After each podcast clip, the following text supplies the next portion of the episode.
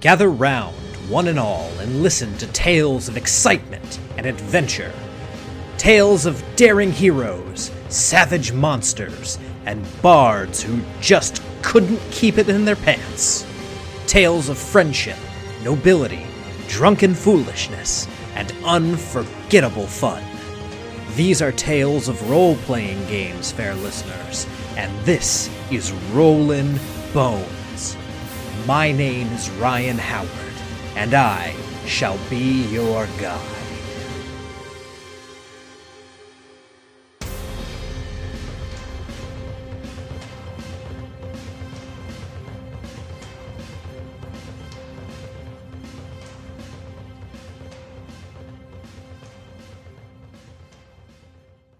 Hello, Boneheads, and welcome to Rollin' Bones with Ryan Howard, your source for the best in RPG interviews. I am your dungeon master and host, Ryan Howard, and today it is my distinct pleasure to have the creative director of Frog God Games, one Mr. Matt Finch, on the show. This interview's been a long time coming. As you guys who've been listening for a long time know, I've kind of been making my way through the uh, the Frog God Games circle, and you know, having Matt on the show was just another another great step in you know talking to those those guys about all the great content they create. Uh, we actually had a great conversation around the OSR movement. I learned a lot about that movement uh, because, as we discussed in the episode, it's something that had largely not disappeared because it's still very much a thing, but it was not as prevalent when I started gaming because when I started gaming, fifth edition was a thing and fifth edition kind of incorporated a lot of the uh, the old school elements that the OSR movement was trying to bring back. But we had a great conversation about that. We talked a lot about uh, swords and wizardry and uh, had a little uh, conversation of, about cons at the end. Before we jump into that, though, uh, one thing I wanted to get into briefly. Uh, firstly, just wanted to apologize for the lateness of this episode. My family was kind enough to uh, actually come to Nashville and, and visit my wife and I, and uh, we had a great weekend. We were hanging out all day today, so that's why this episode is going up in the evening instead of in the morning. Not too big a deal for most of you, I'm sure, but just just letting you know what was happening there and why this episode's coming out a little bit later than usual. The other thing I wanted to talk about is um, at the end of the episode, I kind of mentioned some of the things that I'll be talking about in the next episode. I don't have guests booked for the end of March, largely due to me not being able to secure guests for the end of March. Sometimes you have a bunch of people who are willing to come on the show. Sometimes, you know, it's it's not as many. And I'm I'm going to take the opportunity next week to dive headfirst into virtual gaming because at that point I will have done a little bit more virtual gaming. Because due to the circumstances that we now find ourselves living in, a lot of gatherings are not happening anymore. I, for one, wanted to continue gaming in person you know, as, as long as everyone was feeling healthy, I didn't see any reason to stop. But a lot of my group members are concerned and, uh, you know, wanting to kind of look after their health and, and stay in their homes and, and you know isolate themselves at this point just because of what's going on and so rather than you know putting my fist down and saying no we're gonna meet in person and you're gonna like it I, i'm willing to you know, stay at home and play virtually if that's what's going to make them feel better and that's what's going to, you know, can allow us to continue playing because ultimately what I want to do is play D&D. And virtual D&D is better than no D&D. The problem as you know, I'm sure a lot of you guys have heard me talk about on the show before is that I don't like virtual D&D. Not not as much as in-person D&D. And there's a multitude of reasons for that, but I am going to get into those reasons in depth next week and hopefully be able to walk through with you guys the the ways in which you as a player and you as a DM can mitigate some of the problems of virtual gaming because it's very easy to be distracted and very easy to not pay attention and very easy to get bored when doing virtual D&D and so in a lot of ways you have to change the way you play the game. And so once I have a couple sessions under my belt uh, which will be next week I I'm really hoping that I'll be able to uh, to, to do that for you and I'm probably also going to throw in a product review. I've got multiple products that still need to be reviewed uh, that I've had for some time now, including uh, Ghost of Saltmarsh, which I'm, I know I'm late to the party on that, but I got it for Christmas. Savage Worlds Adventures Edition, which I want to review before Shane comes on again to talk about the new Deadlands for SWADE. And then, of course, a book that we talk about a little bit today, The Tome of Adventure Design by Frog God Games which is a resource for designing adventures and dungeons and other aspects of your campaign. At some point throughout, you know, the rest of the month and into April, I will be reviewing all three of these products. Uh, but next week's episode, I'm going to devote entirely to talking about virtual D&D. And I'm saying this now because at the end of the episode, I mentioned doing a product review. Since then, with, you know, the nature of my games having changed over the course of this week, I've decided to call an audible on that. And I record this intro after I record the interview each week, just for a little added uh, confusion on your end. But I just wanted to clear that up before we jump in. So, uh, with that out of the way, that's really all I had to talk about. I haven't been able to play D and D the past couple weeks, as we've kind of seen, you know, where things are going, and you know, there've been a couple life events that have kept uh, kept games from happening. Uh, so yeah, we will uh, you know, I, I, don't really have any additional stories or anything else to talk about right now. So, uh, yeah, without further ado, let's jump right into our interview with Matt Finch of Frog God Games. I hope you all enjoy it, and I will see you on the other side.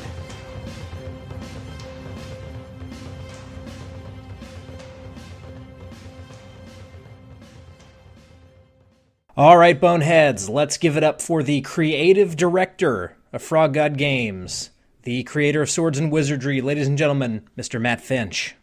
Hey, everyone. Yes, we are working our way through the Frog God Games staff. Eventually, we'll be talking to the uh, the janitor and uh, the IT department and just everyone else. So, Matt, how are you doing tonight?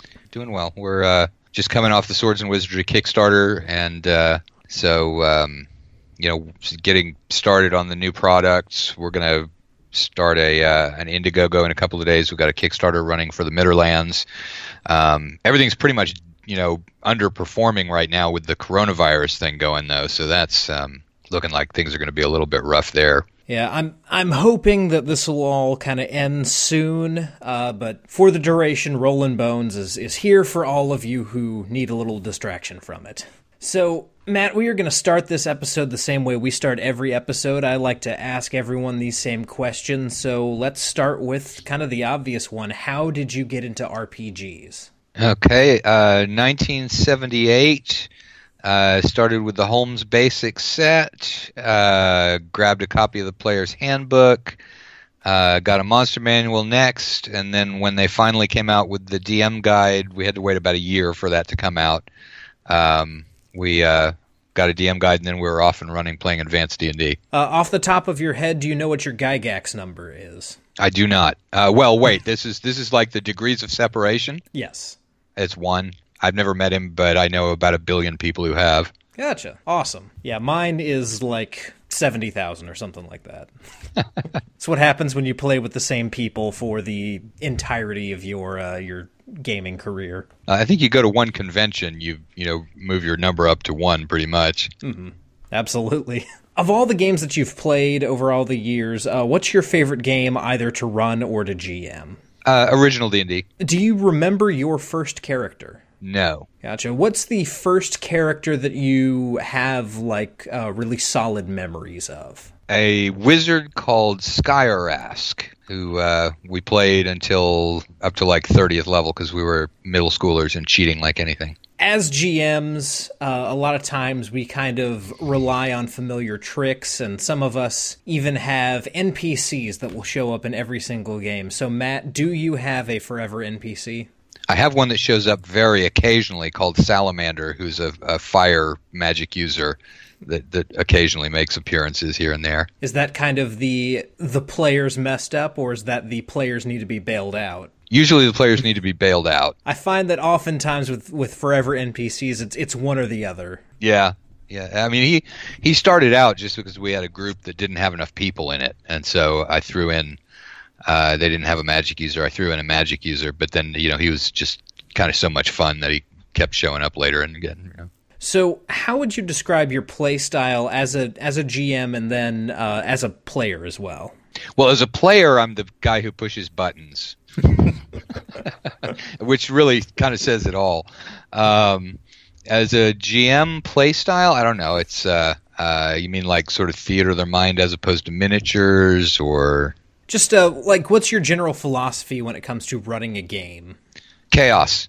Yeah, no, I mean if you can if you've got a bunch of players who are doing, you know, a whole bunch of different things at once and everybody's super excited and you know, chaos, that's the best of fun. So, over years of playing RPGs, tons of memories can can just form at the table. Some of them absolutely amazing. So, if you can, what is your fondest RPG memory? I think it might be when we had uh, a group of about eleven people, and uh, well, there's two of them. Actually the oldest one is just a situation where we had only two uh, surviving characters. One of whom was unconscious and the other one was running out of the dungeon with the unconscious character over their shoulder and we were actually mapping movement rates to see you know whether the monster that was behind him was going to catch up or not. And the other one is uh, uh, is also running away from a monster. Come to think of it, it's uh, uh, a party of about eleven people at one of the North Texas RPG cons um, it was actually the one where um, Rob Kuntz complained about me, my group making too much noise. um, uh, they were um, they had found this enormous wheel of gold worth fifty thousand gold pieces, and um, so they were rolling it out, but they they stole it from a toad dragon that was just a you know monster that I made up, and so they're rolling this wheel of gold through the dungeon as fast as they can, with the toad dragon coming behind them. Um, and they reach the room that's going to get them out, you know, because there's an elevator there. And they realize that there's in the elevator, there's only enough room for three characters and the wheel of gold, and all the rest of the and, and so eight people we're going to draw straws here eight people are going to be down there fighting the toad dragon. Only three people are going to be able to get up with the the wheel of gold. So that was um, pretty hilarious thing. But just running, rolling the gold wheel as fast as they possibly could with this thing hopping along after them was uh, that was a lot of fun to do. We share the table with all kinds of people when we play RPGs, and some of them, you know, become our best friends, and and you know we have those great memories that we associate with them. Some of them we just don't click with though. And the worst of those people, we kind of have this this term reserved for them called that guy. So yeah. Matt, what's your your best or worst that guy story? Well, I'll say that it did annoy me when Rob Kuntz asked my players to pipe down and we didn't, so he moved his whole game out into the hotel lobby. That was annoying. it's 11 players, Rob. What what are you doing? Yeah, I mean it's gonna it's gonna make a certain amount. Well, he complained to the convention that we were making too much noise and having too much fun. Were, were, those his exact words? Too much. Those fun? were those were his exact words. I went back and checked with the guy, and that's the reason why they were just sort of like, you know what, we're not doing anything about it. there are certainly some unusual things that come out of the mouths of RPG players, but someone pointing at a table and going, "Those people are having too much fun." That's that's a new one. It yeah.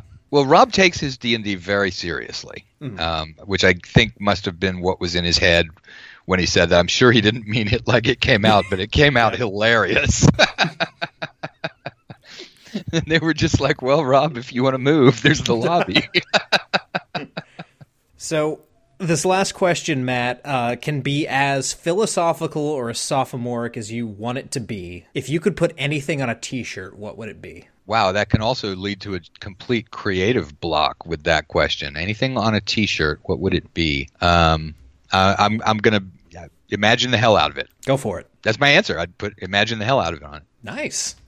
That's I'd wear it. Cool. So moving into some of the stuff that that you know you that's specific to you. Uh, this is something that actually just came up today because Vintage RPG Podcast just did an episode on bunnies and burrows mm-hmm. and mentioned that you guys now produce content for it. How did that come about? And I guess why did that come about? Well, um, the the the guy there there are two folks behind Bunnies and Burrows. The the connection that we've got is with um, Dennis Sustare, um, who the older gamers in the crowd will recognize the spell Chariot of of Sustarre. They changed the name a little bit for it, but he's the guy that in, that wrote the uh, uh, the original Dungeons and Dragons Druid, which is of course the forefather of all the Druid class thereafter.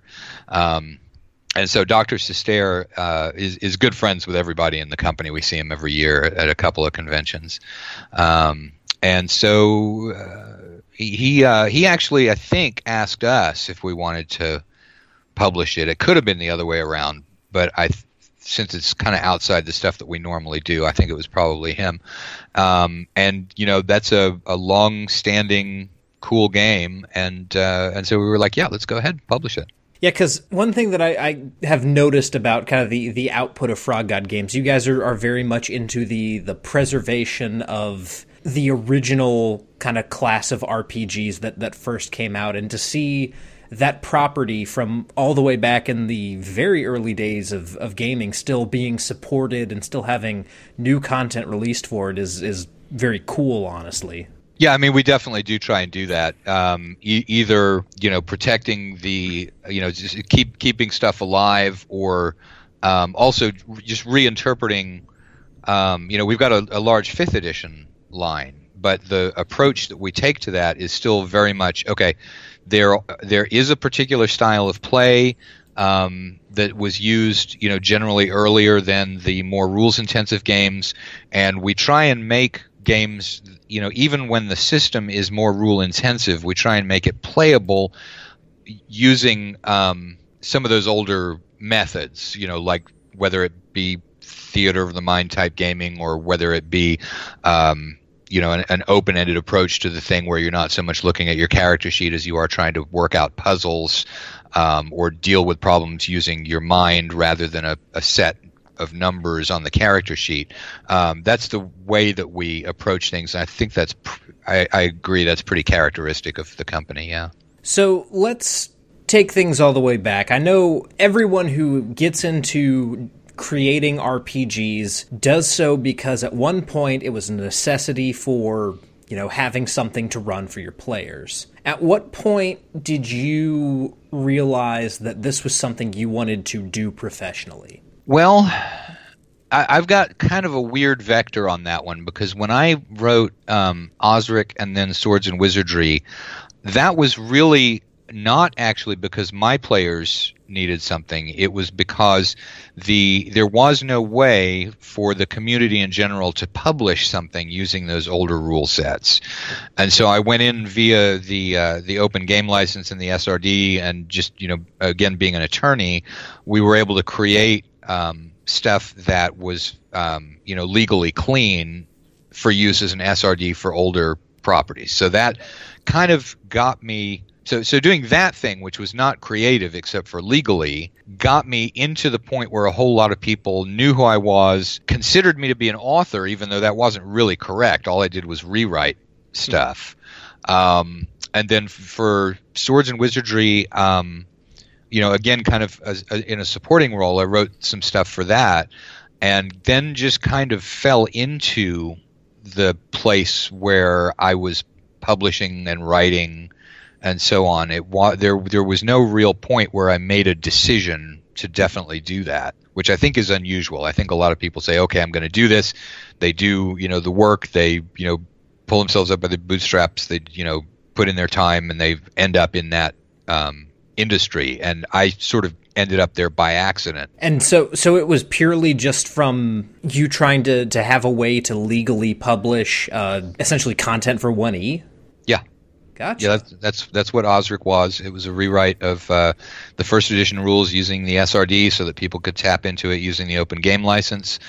Uh, and Swords and Wizardry is the same thing, only with original Dungeons and Dragons, um, the complete Swords and Wizardry is the uh, is everything up to the point when they switched over in 1978 to starting to support uh, advanced Dungeons and Dragons rather than than original, and so it's that full sort of body of uh, of gaming material is included in complete Swords and Wizardry, and uh, yeah, I mean it was it was really. Um, I mean, I guess it was sort of because I thought I might like to write something, but mainly it was because a lot of the people in the old school community they were writing stuff, and it was filled with copyright violations, trademark violations, and it was, you know, the fear was that the communities that we were hanging out with in the sort of old school gaming stuff uh, were really just going to turn into a sort of you know pirate communities where you know nobody really took seriously any of the things that were coming out of it, um, and so it was it was just sort of trying to push things in the right direction, and uh, and it, as it turned out, it was a really strong push, but you know we didn't know that at the time. Now, digging into the specifics around kind of swords and wizardry, um, leaving aside the aspect of kind of historical preservation, what is it about that original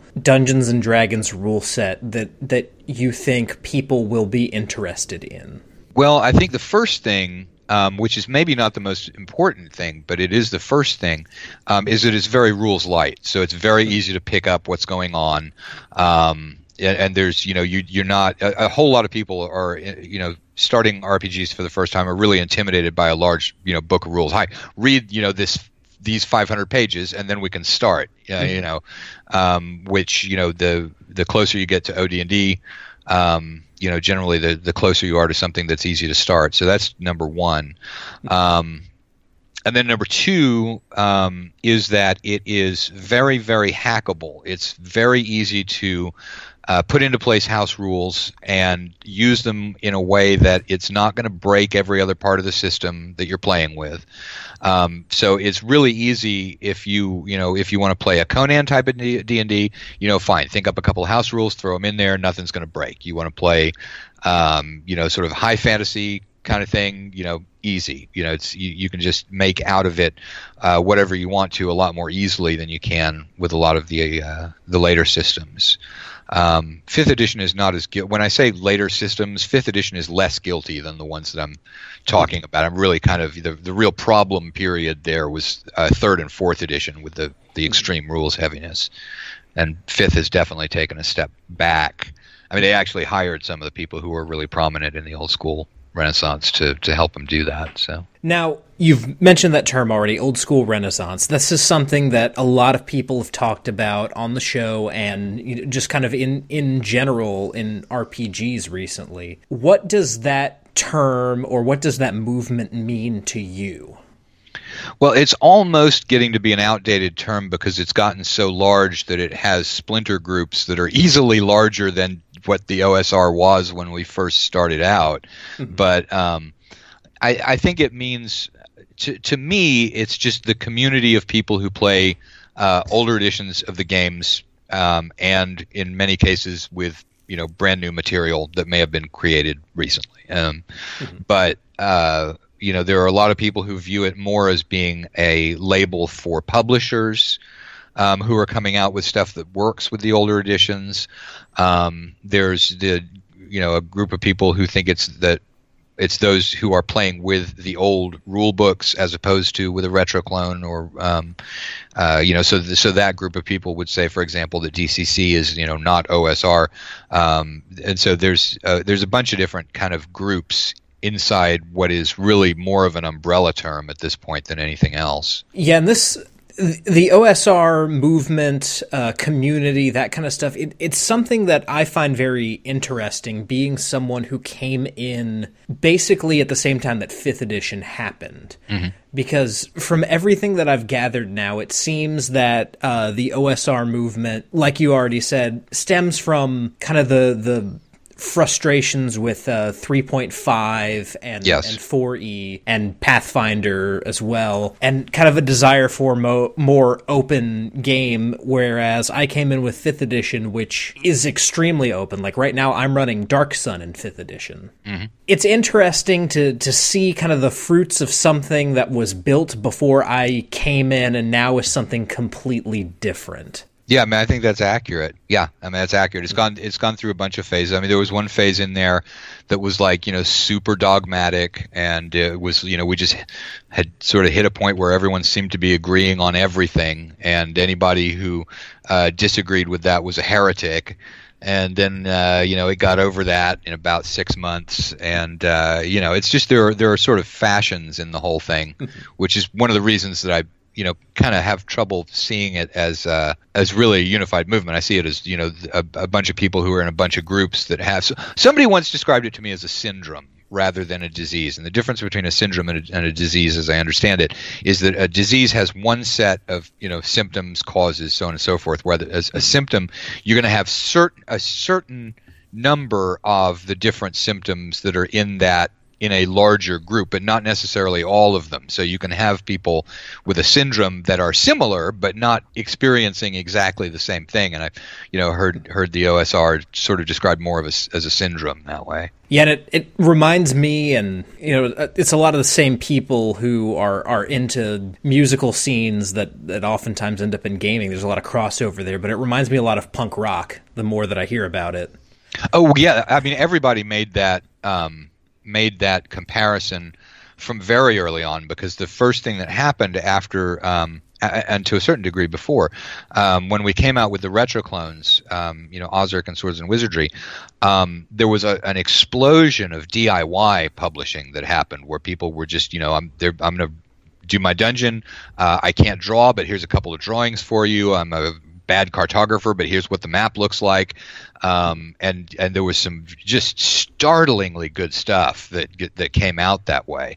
Um, and and and everyone was like, okay, this is this is basically what's happening here is is a punk aesthetic hmm. behind this. And so yeah, I mean you're you're there are many many people have have remarked on that. And the cool thing about the the time that we're in now is you can have something that's DIY, uh, but a lot of people can see it now just because of the the marvels of the internet. Yeah, absolutely. I mean the, the you know uh, PDFs um, and the the other thing that really sparked that off was uh, Lulu.com. I think was really the first generally available print on demand publisher, hmm. um, and uh, and and the the ability to do print on demand was something that really sparked things off there too. Because I mean, we're talking about you know 2004 i mean forum mm-hmm. software was some really cool new stuff that was going on there because it was bulletin board services before that mm-hmm. um, and so yeah with, with print on demand came out and people could not only create a pdf but you know you could actually get a printed copy of something that someone had done that was really cool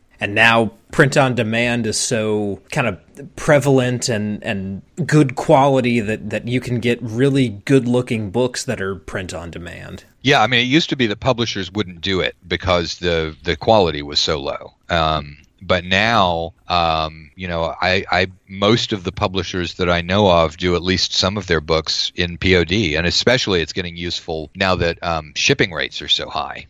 That you know people can print off stuff, you know, in their own country without something having to go across the borders and pay, you know, customs and you know just really high postage fees. So kind of getting back into the uh, the the old school Renaissance type of stuff, not necessarily the movement, but the actual old school rules. When you sit down with someone who's used to kind of the the crunchier type systems, what are some of the habits or or ways of thinking about the game that you have to break that player of in order for them to kind of begin to enjoy and understand the the game that you'd be running for them? Uh, well, I mean, it, the the technique differs by person, but what you're trying usually to get across is the idea of you know look when you have something that you're trying to solve you know whether it be you know a, a, a wall or something like that um, don't look at your character sheet to see what's on your character sheet because that's not going to help you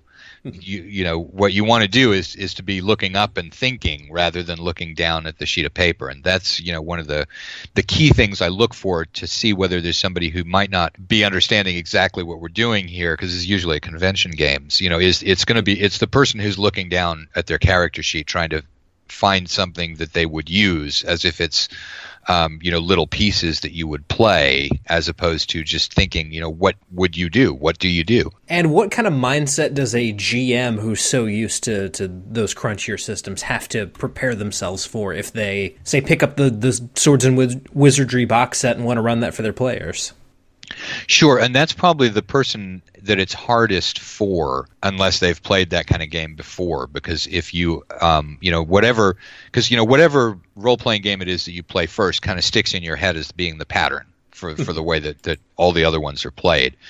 Um, and some people are better or worse at breaking out of that. I mean, I'm always you know filled with admiration for these people who play 20 different games um, mm-hmm. because their ability to flip from one rule system to another isn't something I do all that easily.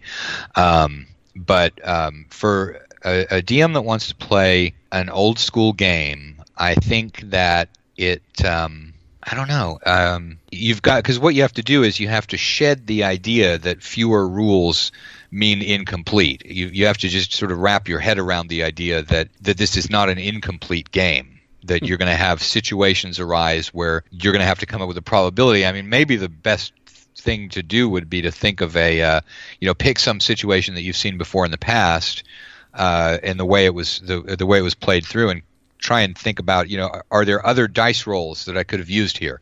Is there anywhere here where I didn't even need to use dice rolls? And you know, just sort of think through it. Um, but it's it's hard. I mean, it's um, I, I think that a lot of this stuff catches all at once. It's like a light bulb going on, and that's kind of hard to do if you're the DM and you're doing it in advance by yourself without anybody to play off of to kind of give you that kind of inspiration. I wrote a, a little pamphlet called the uh, Quick Primer for Old School Gaming, uh, which tried to cover that question of how do you learn an old school game when you started out playing with a game that has more rules to it because it's really hard to make that step backward. If you learned with a set of rules that are really simple, it's really easy to understand, okay, let's add more rules. But it's way, way harder to figure out how to play a game when what you're doing is subtracting rules. Yeah, I feel like in in crunchier systems, the the role of the GM is more of like a almost more of a referee role than than anything else because you're you're constantly going back to the rule books and okay did does this violate this or this or that and Whereas with a, a, a, lighter system, at that point, you're less of a referee and more of a judge having to make rulings on, on individual things as they happen and decide basically how the, the game is going to flow at your table. Yeah, no, it's, it's definitely. Um, you're you're way deeper into the guts of the situation or of the fantasy or whatever it is because you're the one making it work. You're not really referring to a book that's telling you how to do it. You know you're you're much more interacting in a, a, in a deeper level with with the the story that you're creating. Now not necessarily my understanding because from what i'm about to say it, it probably will seem like i don't understand how, how gaming was in the early days, but my my reading of the history of D&D is that well, it comes out of wargaming. So in my mind, those early D&D sessions were very very much like war games, very tactical and very combat focused, but it seems like a lot of this old school return is very focused on storytelling. W- were a lot of your early sessions more story driven? The ones okay there's different generations in D&D. I'm in the gotcha. generation where um, we were sitting in the back of English class and we're playing D&D with no dice. and we're just doing it real quietly, sometimes passing notes. Um, you get really good at you know evolving a story when that's the way that you got to play. But I think you're right. It was originally um, you know much more uh, tactical wargaming based. Um, but the thing is that when you're um, playing that way, whether you're doing it with figures or not, what you're tracing out of that you it, it, means you're you're not beginning it with a backstory at all.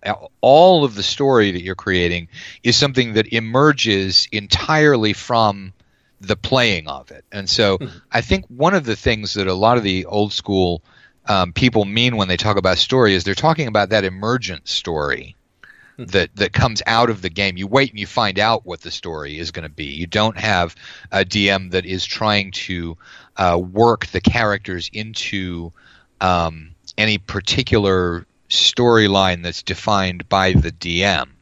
Hmm. Uh, so there's there's a lot of um, approach on the sandbox sort of gaming because uh, sandbox is where you've got the biggest capability uh, to have some totally wild story emerge out of playing through it because you have no idea what it is that the players are going to do. They go off somewhere chasing a squirrel, and you end up, you know, with this phenomenal story, you know, by the end of it. Whereas usually, if people are trying to follow a story that you, the DM, have kind of prepared for them to walk through, they're certainly not going to rise anywhere higher than the story that you had in mind you know, hmm. it, it, it, you know, unless they manage to take it all the way off the rails, which of course most groups will almost immediately try and do in some way, shape, or form. Yep. So. Yep. I and it's, it's probably has to do with my personality. I when I first started DMing, I had very railroad tendencies And my group that I run for on Saturdays very recently broke me of that because they decided that uh, they did not like the railroad and they were going to do whatever. And so I, I basically had to go. Okay, we're we're gonna go off the tracks, and just had to break myself of setting up the story of of what they were working towards and let them kind of just play with the the world that I had for them. And that's what been one of my biggest lessons as a GM in in recent days is getting getting away from those getting away from those railroad tracks. Yep, and that that tells you also why, for example, in the uh, in, in the old school stuff, people um, love books of tables because it requires an entirely different setup when what you're going to do is you know are you seriously going to you know let these four people just go off in a fantasy world and do whatever it is and you're going to cope with that and stay ahead of it and tell them what happens and referee the whole situation all as it goes? And the answer is yep i need a book of tables. Mm-hmm. i need a couple of npcs that i can throw in wherever i need them i can need a couple of encounters that i can throw in when i need them it's an entirely different kind of preparation for things you know? Absolutely. Which leads me to uh, discussing a book that i actually own. Uh, it's it's the first frog god uh, product that i purchased and that is the Tome of Adventure Design. So, real quick, uh, just give a general overview of, of that product for the audience. Okay, well, it's a uh, it, it is technically a book of tables. Uh, it's a little bit more complicated than that. Mm-hmm. Um, it first of all, it's it's intended for before you go and sit down at the gaming table. It's not something that will work. Um, on the fly very rapidly. It can be used that way, but the the intention of it was to um, to create a, a, sort of a deeper design tool for when you were working on something ahead of time. Um, there are some heuristic pathways through some of the tables, um, uh, the monsters in particular, but the idea is that you know you you boost your creativity in general by uh, superimposing a whole bunch of ideas at once, and um, so a lot of the tables have many many columns to them. Um, it's uh, and it goes in a relatively logical progression. You know, starting with the location. Um, then, if you want to define your um, the adventure you're designing in terms of a mission, um, just different different approaches to it. But it's uh, yeah, it's a it's a book of design tables that run a little bit deeper than the uh, than the average book of tables because you've you've really got to decide ahead of time. Most books of tables are designed to work um, pretty much perfectly every time you roll on it. Mm-hmm. And in order to do that, though, it means you have to leave out a lot of possibilities because anything that might contradict any other column in your table um, is going to be something that you're going to have to cut out. So it takes out a lot of the, the creative scope on the table.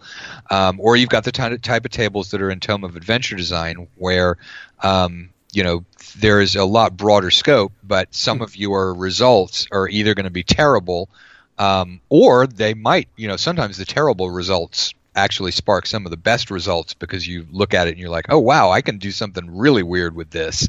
Mm-hmm. So, so that's that's what that is. It was something. It was just the tables that I'd put together over, you know, 20, 30 years of gaming, and I had to finish them all because most of them were about three quarters done. Mm-hmm. So, I put it together into a book.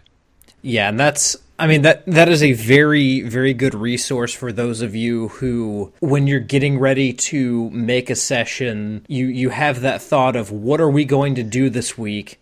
And you just sit there in front of your computer or with your notepad open and go, I have no idea. They'll be here in 30 minutes and I have no idea what we're going to do. That's a great way to use that book, although I would say and I think Matt would probably agree with me. You should probably think about it more than 30 minutes in advance. Well, it'll work. It'll work with 30 minutes, but you know, yeah, if if you if you have more time uh, to give to it, um, you know, it's it's used by a lot of of professional um, adventure writers um, who you know are working uh, with the book you know for a longer period of time beforehand but you know sometimes you know you roll on a couple tables and you'll you'll you, you will get stuff that you can use so yeah that's that's something else that I feel like has kind of been lost in in the modern uh, gaming is is kind of a sense of of randomness and like you said at the beginning of the episode chaos. There's a lot of lot of control to modern games. A lot of the DM knows exactly what's going to happen. And I feel like a lot of these OSR games are designed around not even the DM really knows what's going yeah, to happen. Yeah, no, it's here. that's I mean that's actually you touched on something really interesting and that's um, an interesting thing about you asking the same questions in advance because I think that that my answer to that was um, that actually reveals an awful lot that you know because I actually don't think there would be a lot of um, DMs who've started playing in the last, you know, 10, 15 odd years who would say that the best gaming that the the best gaming is chaotic. Mm-hmm. You know, that, Right. that chaos would be a goal at the gaming table is something that, yeah, like you're saying, it's not at all something that people think of as being. Um, whereas I think a lot of the old schoolers, yeah, they would totally agree um, that it's you know we're gonna we're gonna be whoever we want to be. We're gonna go wherever we want to be. Uh, the DM's like you know yeah I can stay ahead of that. Um, you know, burn down every tavern. you know, and it just you know it's chaos. It's, it's chaos is chaos is fun. Yeah, and a lot of it, a lot of it, I feel like comes down to the people who taught me how to play because I did not, I did not start with a module. I didn't start with anything like that. My first game session that I ran was in my friend's homebrew world, and I had this idea sketched out for where the story was going to go, and that's basically what happened. Uh, now, cool stuff happened along the way and there were twists and turns but the way i learned to play was basically you build out this this novel essentially only you leave the main characters blank because those will be filled by your players. But i've also discovered that there's a lot of new players now who are approaching the game with that same wild mentality that the early players approached with because they read all these stories of just nonsense that happens at the table on the internet and that's their that's their introduction to D&D and they're like, "Oh, I want to do some random nonsense." Yeah, and good for them. Mm-hmm, I'm all- Absolutely. I'm, I'm all in favor of random nonsense. Yeah, the the internet has essentially become a a bigger international version of like the lunchroom where you're you turn you turn to your friend and you're like, "Hey, you know what shit happened on Saturday? Let me tell you about this." I, no, you're right on point there. You are not wrong. It's it's a worldwide lunchroom. Absolutely, for for better or for worse.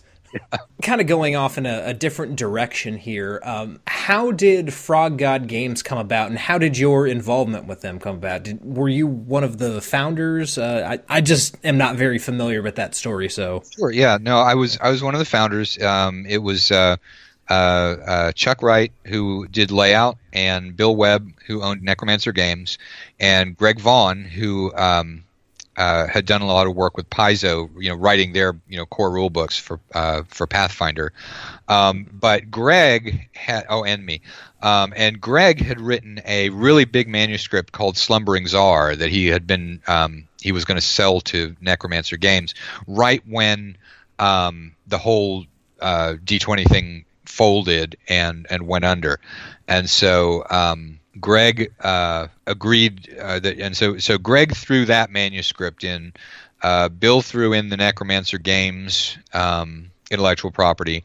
Uh, I threw in the Swords and Wizardry game, and um, you know Chuck threw in the layout skills, and we started a company. The first thing that we put out was um, Slumbering Tsar, the that one, and um, then Swords and Wizardry, and we were mostly a Pathfinder publisher. At least that was you know sort of the larger share of what we did um, for a while, and then now um, we we still do some first edition Pathfinder because we got a lot of um, Pathfinder players who've been fans for a long time and they want to keep seeing the stuff in Pathfinder. So we'll uh, we'll keep you know doing that for them uh, as long as there's enough to to make it commercially viable. Um, but mainly, you know, we're a, a fifth edition publisher now, and then the uh, and then the swords and wizardry side of things as well. yeah, that's that's another aspect of kind of gaming that I completely missed out on. Was there there seems to have been a time where at least among kind of the the in the know crowd, Pathfinder was the the it game, the popular game, the one that everyone wanted to make content for. Kind of around the time where D and D was going through a phase that's not overly popular with a lot of people, with 3.5 and 4e. Is that kind of accurate in uh, in your your recollection of that time? Is that or am I completely reading that situation wrong? Uh, you know what? I couldn't really tell you. Um, I you know I never played Pathfinder. I did I did play third edition uh, and 3.5, mm-hmm. but uh, never actually played Pathfinder. Um, so that's kind of a world just a little bit outside of where I was. I knew lots and lots of people, um, you know, who played Pathfinder, and I was writing modules that were being converted into Pathfinder. And since I'd played 3.5, I could talk intelligently with the people who were doing that conversion.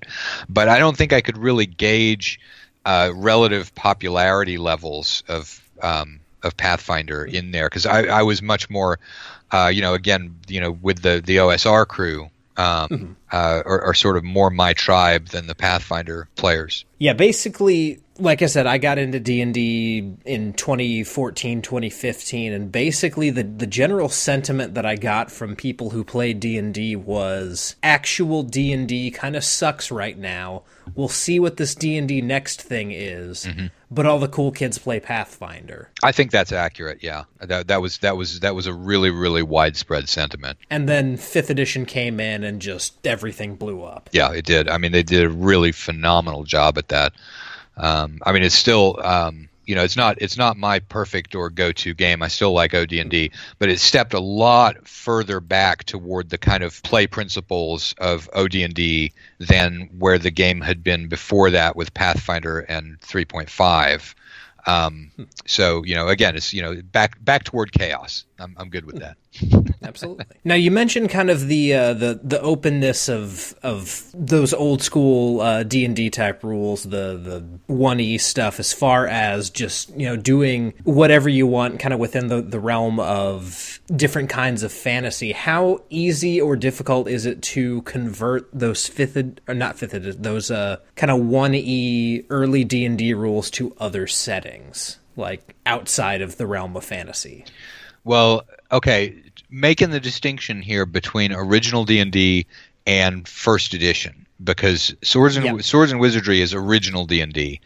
Um, the first edition is first edition advanced D and D. Original original D and D is um, infinitely flexible. Um, it's virtually no effort whatsoever to take any genre and turn it into something that works with original D&D in 15 minutes or so.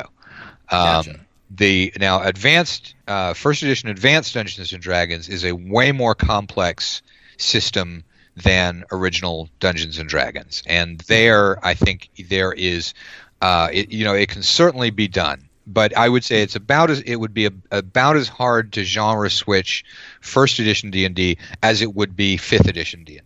So certainly not impossible, mm-hmm. but would take some effort. So now that we have the uh, the the Swords and Wizardry box set Kickstarter is is done, uh, seems like everything uh, is fully funded. What's next for you guys? Well, on the Swords and Wizardry side, it's going to be coming out with some um, call them supplements. Uh, you know, books that are maybe a bit like zines, um, but but all, all, produced in one place that would uh, will give you know some optional house rules um, you know, some playing tips, things like that. And then also um, there'll be some of them that are monsters, and the monsters may be mixed in. Um, so producing those and then producing some modules that are specifically designed for swords and wizardry uh, is what we're doing on the swords and wizardry side. Um, on the uh, and then we're also continuing to do swords and wizardry for the Lost Lands campaign as well.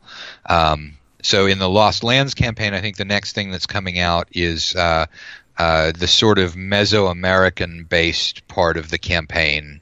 Um, we we did uh, the big world book um, that's sort of the reference on the whole world. Now we're zeroing in again uh, to one of the areas, and for this one, um, uh, is is the name of it. Um, so it's gonna it's gonna be something that has that flavor to it. Um, we've got another monster book uh, on the horizon. We have a book of um, sort of uh, alchemy and magic items and things like that that's going to be coming out. So there's there's an, an, awful lot of stuff on the on the horizon. Um, so you know, a lot of good stuff to look forward to. And I know with uh, this pandemic that we're we're going through right now, there's a lot of events uh, being canceled. But assuming this all kind of blows over within the next couple months, uh, what kind of events are you guys looking at being a part of? Just coming down the line. Well, I think the next one that we've got lined up is uh, North Texas RPG Con, uh, which is in June. So it's in a little bit of the risk area, um, you know, depending on uh, how this whole thing goes. It's not mm-hmm. people aren't really clear about whether things are going to be cleared up by June or whether it's more likely to be August. Um, but uh, that would be the, the, the next one, and so for there, you know, we use we do um, highly contagious games of like you know 15, 15 to 20 people all crowded into one uh, one area playing. So we may uh, might think about reducing the the number of people in the parties and putting them a little further away from each other maybe. Uh, but uh, you know that's that's how both Bill Webb and I run games is large numbers. Um, I, I tend to like mine to top out at no no more than twenty.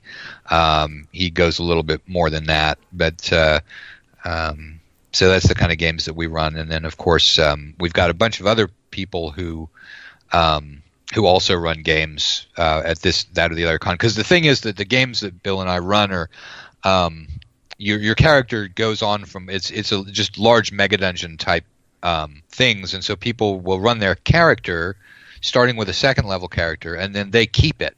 They go to the next game that, that I'm running at a convention. It's going to be a different game, different group of people. Some of them will have characters that have been in the games before, and they've kept their magic items. They keep their experience. They start to level up, um, and it's been going long enough that now at conventions I have to have a special off-grid game for the high-level characters only. Because they, and I don't let those guys bring you know a ninth level character into a game that's being run with second level characters because then mm-hmm. it's totally boring because the the ninth level character is doing all of the work. So. Um, mm-hmm.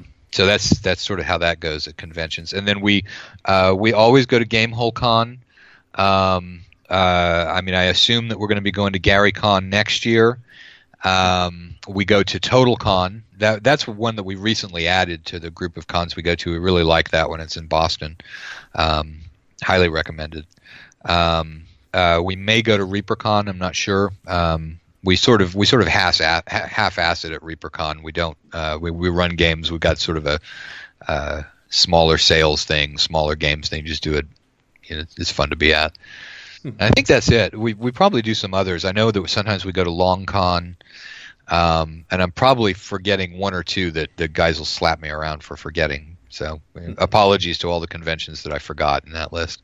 Do you guys generally have a uh, a, a, presence at, at Gen Con, or is that one that you've kind of let go in, in recent years as it's gotten out of hand? We we specifically don't go to Gen Con. Um, gotcha. It's not, um, you know, I think some vendors do very well at Gen Con um, just based on the way that they do things. Others don't do well at Gen Con. Um, you know, we haven't gotten enough sales uh, the the one time that we were at Gen Con to really justify it. Um, you know, most of us have either been to Gen Con so many times that we don't need to go, or have never gone, like in my case, because we've got no interest in being in crowds that large. So I am I am really hoping that North Texas still happens because I would love to actually make uh, I'd love to actually make it to that convention this year because so many people that I've talked to on the show go to that convention and I would love to to meet all of you guys in person. Well, the first person that you meet there will almost certainly improve your 76,000 Gygax number. Yep. pretty much no matter who it is. So yeah, we are we are kind of running low on time right now, Matt. So basically, what I'm going to do right now is turn over the rest of the episode to you. Uh, anything you want to promote, anything like that um, that you want to shout out, uh, go ahead. The floor is yours. Um, well, okay. So let me think. We are running a Kickstarter right now called Midderlands um, which uh, people can take a look at, decide whether they like it or not. But Glynn Seal, who is the guy who uh, invented the whole Midderlands uh, and did the cartography and uh, and all of that, is a really super talented guy. Yeah, I think um, that's the only thing that we've got that we're selling right now. Take a look. We'll have an Indiegogo up in a couple of days um, for the Book of Taverns one. Uh, we've got three of these little books of taverns. They're small. They're like two taverns each. The way I put it is, is one to burn and one to hide out in afterwards. Um, so, but uh, yeah, no, but I'm not much of a salesperson, so I'll just leave it at that. You know, the the stuff that we've actively got selling right now, and we really hope to see everybody. Uh, you know, given that uh, GaryCon got uh, canceled, I hope to see everybody on the far side of the of the pandemic and and see some people at conventions. Uh, what date does that Indiegogo launch? Uh, I'm not sure. It's going to be. Um, I mean, we're recording this on Monday night. It might be as yep. early as tomorrow uh, or the next day. So gotcha. Tuesday or Wednesday. Gotcha. So as you guys are hearing this, that Indiegogo is open. Uh, please contribute to it because this will go up on uh, Saturday the 21st. Okay. All right. Well, Matt, once again, thank you so much for agreeing to come on the show. It, has been a long time coming. Like I said, I've, I feel like I've talked to almost everyone except I think except for Bill. Well, you know, we can we can certainly put him on a show. He has technical difficulties all the time, but not the Absolutely. not not the strongest technology adopter ever. Bill, he's not. it's just not. We've had a few of those on the show. I actually had to when I interviewed uh, Larry Elmore. Uh, we had to set it up so that he could call in, uh-huh. just just to make it as simple as possible. Uh, but again, it was a fantastic show because it's it's Larry Elmore. Oh yeah, he's an, he'll talk forever. He's an awesome, awesome guy. Gotcha. Well, guys, that is going to do it for today's episode. Uh, there is no guest booked for next week. There will still be a show. What I'm going to do is I'm going to do uh, two different things. One is I will do a full review of either the Tome of Adventure Design, which we talked about today, or I will do a full review of Savage World Adventurers Edition. And then the rest of the time, I will fill by talking about a gaming related topic to be determined later. We've got some great guests lined up for April. Uh, I'm very excited about uh, bringing Levi Combs back on the show. Oh, Levi's awesome. Levi is one of the biggest supporters of the show. He's a fantastic guy, and uh, he's got that that new insane book with the giant kaiju that he's kickstarting now and so I'm unbelievably stoked to talk with him about that. So that will do it for this episode guys. Uh, once again, whether you rolled a 1 or a 20, I am grateful that you decided to roll your bones with me, Ryan Howard, and I'll see you next time.